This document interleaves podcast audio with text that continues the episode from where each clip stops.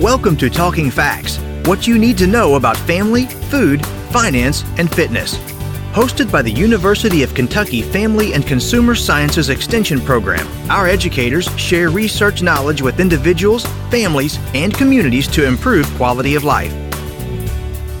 Hello, and welcome to Talking Facts. This is your host, Dr. Jennifer Hunter, Assistant Director for Family Consumer Sciences Extension at the University of Kentucky.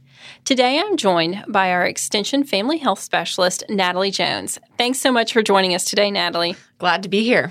I like today's topics. I, li- I like in general when you come because I feel like your topics are speaking directly to me and and ways that I need to to work on or things I need to work on in my life. And so today's topic is sleep.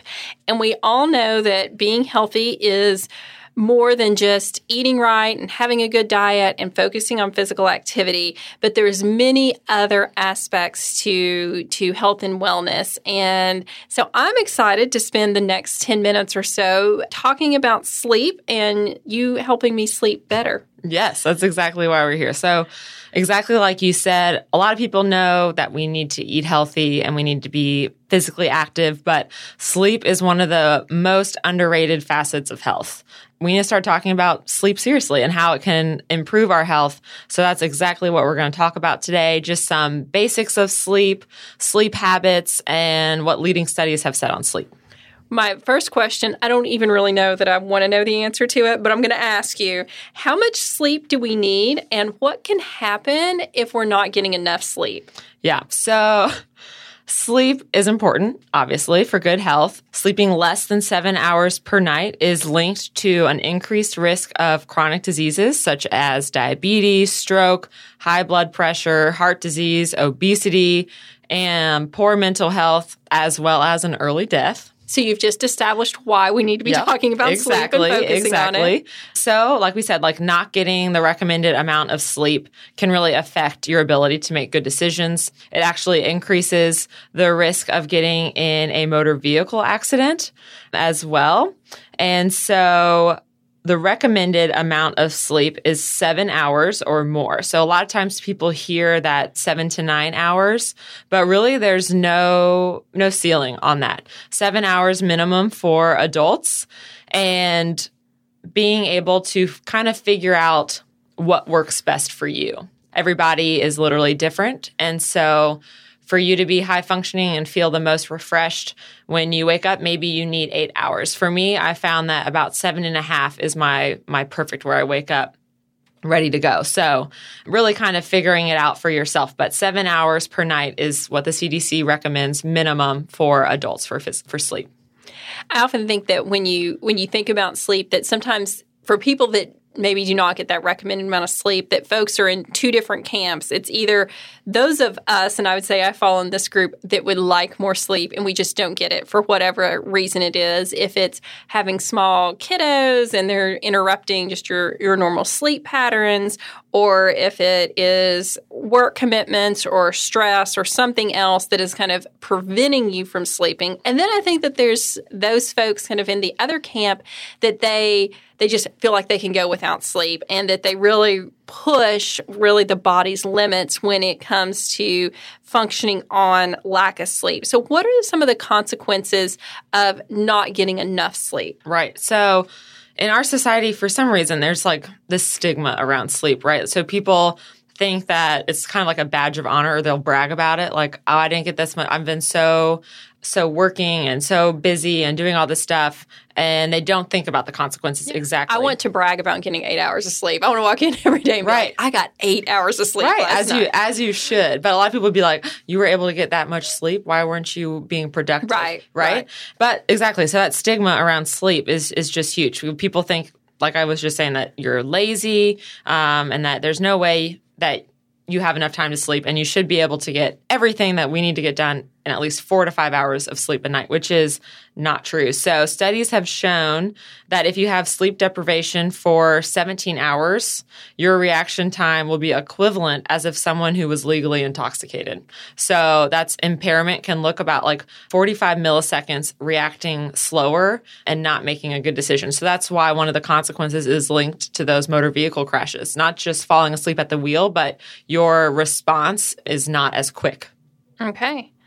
Uh, so so help me Natalie help me sleep better what are Yes. what are sleep habits that I could work towards developing or that folks could focus on to help them reach that minimum of the 7 hours of sleep a night Yeah. So I think the basic is just starting at sleep duration. So a lot of people have really no foundation in sleep. We haven't really, we don't talk about it. People haven't been told how much sleep we should get, especially as adults. Um, you kind of start those sleep behaviors with children, but then somewhere they kind of lag off and we don't really have that sleep routine as an adult.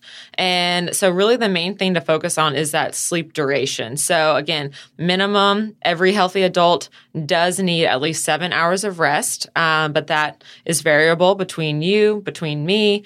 So it's, there's really no upper limit. And I understand that seven hours to some people seems really daunting because the average adult gets about five and a half hours of sleep. So if you're one of those people, I believe in, in small changes. So you shouldn't try to jump suddenly from five and a half hours of sleep to getting nine hours, right? But building up to hit that minimum of seven, seeing how you feel, how your um, schedule allows for that, and then building gradually on what works best for you.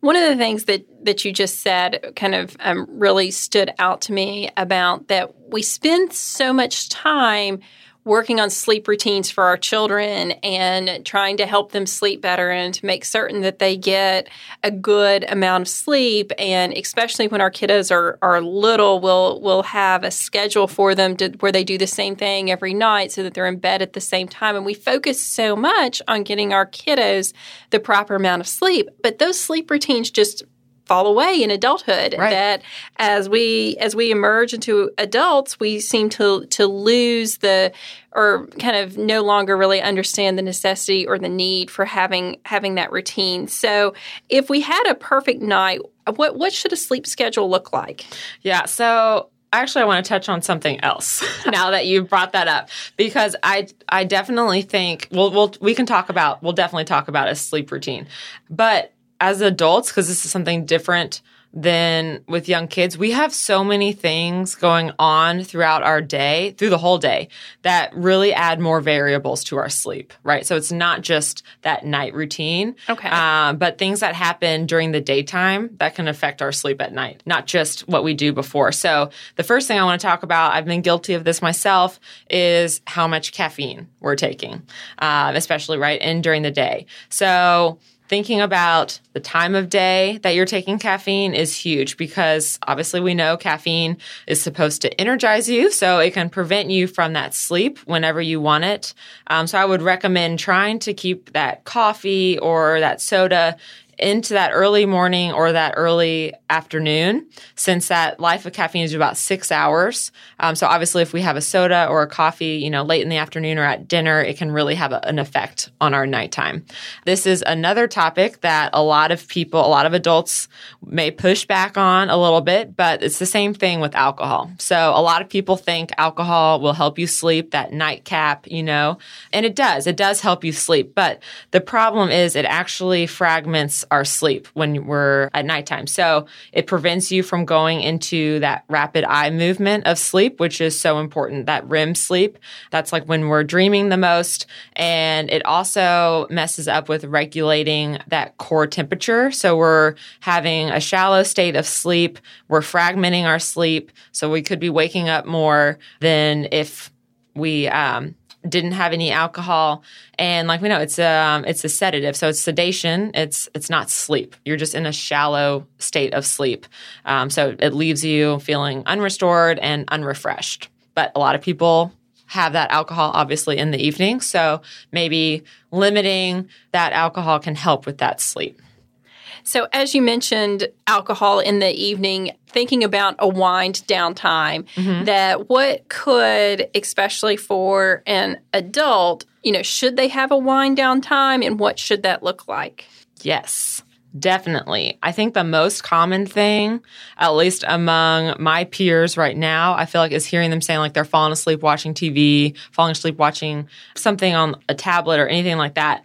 And that's just because they don't know how to transition from the busyness of the day, right? They don't have that routine instead of just watching TV to fall asleep. So a lot of people struggle with that. So I'll list out an approach and some tools that could potentially help people devise or create that sleep routine. I am going to admit to you, Natalie, that, that this is my weakness that I like to fall asleep watching TV Yeah. because I it is like the time that well my mind just can shut down and it just kind of starts to No, I totally, quiet. Totally agree. I I totally do the same thing. So the biggest thing is just recognizing that and maybe spending it doesn't have to be a big routine, 5 to 20 minutes, right, before bed. So if you can, though, ideally you'd want to plug in a phone away from your bedroom so you're not on your bed in your bed scrolling through anything about an hour before sleep and you want to remove those any electronic devices or TV com- computer use from the bedroom and an hour before sleep. But I realize that for some people that's not not capable or that seems really daunting. So just trying to remove it even five minutes to 20 minutes, 30 minutes out before you go to bed. Um, and replacing that that time where you would be on your phone maybe um, with some things that you possibly already do in the evening or that you have your child do. So some light stretching if you feel like you aren't totally ready for bed yet.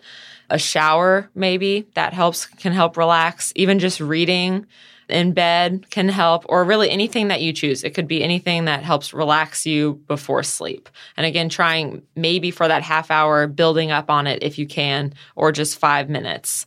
For me, this is what I have found as like the worst disturbance with my sleep is my racing mind. Like I Right. use, yeah, mm-hmm. I use TV as a way to kind of block that out. But then as soon as I, if I check my phone, I see something, I'm like, oh my gosh, how am I going to handle this? And I think that's a, a hard, especially for anyone, anyone out there, that racing mind. So one of the big key takeaways for that that I've started doing is keeping a notepad by your bed and writing everything that's on your mind and even writing a to-do list for that next day. So that way you're like, okay, I'm not going to forget about it. I wrote it down and then you can go to sleep and you have time to process that while you're writing it down. So scientifically, that's called cognitive offloading. So you're taking it from your brain, putting it on a piece of paper, and then able to move forward. I will say, I think that's a great tip. And I, and I know this seems silly, like, why wouldn't I have thought of that myself? But that sometimes either right before bed or, or maybe kind of I've dozed off and then I wake back up and I'll think, I need to remember that for tomorrow. And then I'll wake up three or four times during the night thinking, I can't forget that. I can't forget that. I need to make certain I remember that for tomorrow. And it's just on my brain all night long that I'm worried I'm going to forget it. Uh, it makes total sense. Yep. Keep a notepad Cognitive there, write it down, and then my brain can move on. Exactly. So actually, a study was done on that, and it proved actually that not just writing something down, it can just be writing something down, but if you're feeling that stress, the more specific and longer that list is, then the better sleep that those participants got. So the more detailed your list is or whatever you're making, the better sleep that you'll be able to get because you'll know exactly. You're not going to wake up be like, "Did I remember that?" or "What what was I saying I needed to remember?" You'll already know that it's written down and you can sleep easy. Okay, I'm gonna I'm gonna try that because sometimes I feel like I work all night long thinking about different things and being concerned that I'm going to forget them in the morning. Yeah. moving on from from the TV and maybe some of the bad habits that that I currently have, but that I can work towards. Uh, sometimes you hear about body temperature. What really Yeah. does temperature have to do with sleep disturbance, and how can you kind of regulate your body temperature at night? Yeah. So, really, as it's, it is important, it's a great question to sleep. There is a correlation that, uh, between our body temperature and sleep. So, what happens is as we start to fall asleep, our core body temperature also also falls. And so, to help maintain a helpful sleep, actually, studies have shown that to keep your bedroom between 60 to 67 degrees. So that's the general target, but that can get cold, right? Right. Six, that's 60 is kind of cold. So obviously you want to find, you know, that comfortable zone. I don't want you to freeze into a popsicle during your sleep, but around 67 would be ideal um, for for adequate sleep. So that that way you don't have to deal with those sleep disturbances of of waking up in the middle of the night. Just while we're thinking about this too, keeping your room cold, that's important. But also, if you are a person who has trouble sleeping or you're on a night shift or a different type of shift, blackout curtains are really key with helping with those um, sleep disturbances as well, not just the body temperature. So, that could be if you're having issues sleeping, maybe investing in blackout curtains or heavy, thick curtains can really help with with that as well. So we spent a lot of time talking about the importance of sleep and maybe some tips or tools that we can use to help us sleep more. But just in general, as we're thinking about sleep, why do we sleep? That's a great question. We don't know. Science does not know why we sleep, but science and studies recognize that it is such an important part of our health, and what occurs um, when we deprive ourselves of those sleep can be detrimental. So, this is kind of morbid, but in an animal study that was done, animals die within 13 days of not having sleep. So, if they keep them up 13 days, that's not good. So we are not built to not sleep. Fundamentally, it's part of our essential need, and we need that process in order to restore and get our body moving every day. But we don't know why our body needs it. So, and now I'm just asking you all the random questions about sleep Perfect. that that I want to know. But I had I had a college roommate, and we, we lived in the dorms. And one of the things that she would do, she is not a morning person and she loved to hit snooze. Yes. And normally, like when I hear the alarm clock, I'm up. And she would set her alarm clock so that she had, you know, an hour just to hit snooze. And it would drive me crazy because you, you know every yeah. 10 minutes or whatever the alarm clock's going back off and she would hit snooze again. I'm thinking just get up so i can go back to sleep because i don't have to be up now. So what about does that like are they getting any real sleep out of that? Yeah no that is that is a very important for roommates for significant others. Snoozing can be a hard factor there. And what's shown actually with studies, it's funny that you say that, is that it's not just one snooze. So people who snooze actually will hit a snooze for five times. Right? That's like the average is mm-hmm. five snoozes. And so the biggest thing is the issue with that is that no, they're they're not getting that sufficient extra hour of sleep by hitting snooze five times. Mainly because we've kind of mentioned this earlier, but in that early morning is when you're actually getting that rapid eye movement, that that REM sleep. So we have that light sleep, deep sleep, and then rapid eye movement sleep, and that's when we dream the most. And it's actually more towards those waking hours, um, not in the middle of the night. And so if you're constantly hitting that snooze button, it's best actually kind of like you said, just to maximize that quality of rest and wake up when you really need to wake up. For example, I used to be a snoozer. Oh, um, oh, I know. I was that roommate. Yeah. Um, but now I just give myself, if I'm not waking up on schedule, I'll give myself just one snooze. But as soon as I hit that one snooze, it's time to wake up. Okay. So, I'm, I'm going to send her the link to this podcast yes. and say, you need to listen as we get close to the end. And Natalie's got some great tips about snoozing. Yeah. Another question, and it's a few weeks ago, we talked about fitness trackers. And right. I know that there are several fitness trackers on the market that will actually track your sleep as as well. And I'll be honest, I take mine off at night because sometimes I don't want to see how bad I slept. Yeah. But uh, because it, you know, when I look at it on my phone or the app or whatever, I just think, oh, I wish I would have slept better. What's your thoughts on on sleep trackers? Yeah, so I think that if it connects the dots for you, brings that awareness to sleep, then I think it's important. I don't think it's it's necessary unless you're really needing to, but I have found it helpful. I do wear a tracker that tracks my sleep. And um, we were kind of mentioning this before, but it has been my New Year's resolution to be working on sleep.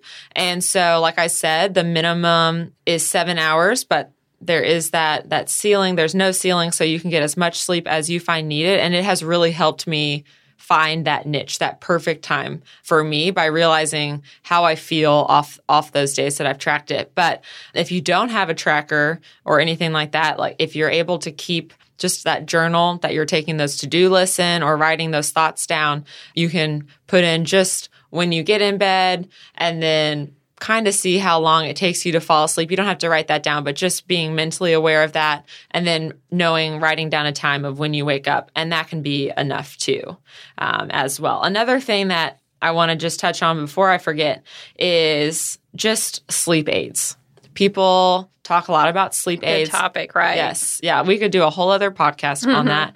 So, the biggest thing that I just want to say is there is a place and time for sleep aids over the counter or prescription. Totally understand that. But studies have actually shown that non pharmacological methods are actually most helpful for improving sleep. So, kind of going back to exactly what we've talked about, those lifestyle changes. If you um, decrease your caffeine in the afternoon, decrease your alcohol consumption towards bedtime, as well as if you're getting physical activity throughout the day, it aids in your sleep quality. So, really focusing on that as well. Another big one too is melatonin. A lot of people use I think you hear that fairly commonly. Yes. And it has been proven benefits is minimal though, because it's was designed basically what it's used for is for when you're crossing time zones. So I to didn't help, know that. yeah. So to help with with traveling, that's what um, studies have shown it's best utilized for that circadian disruption. But that's not the way that most people use it. People are kind of just using it when they're in the same time zone, just as an everyday tool. And so um, that's not the most helpful. And there are some side effects of using those, even for melatonin. Just an example of like being groggy in the morning or some different behaviors. So the biggest tip I would say just for sleep aids is only use them if you really need it with a prescription or if you're traveling cross time zones, anything like that. And really just trying to focus on those lifestyle behaviors to improve that sleep quality.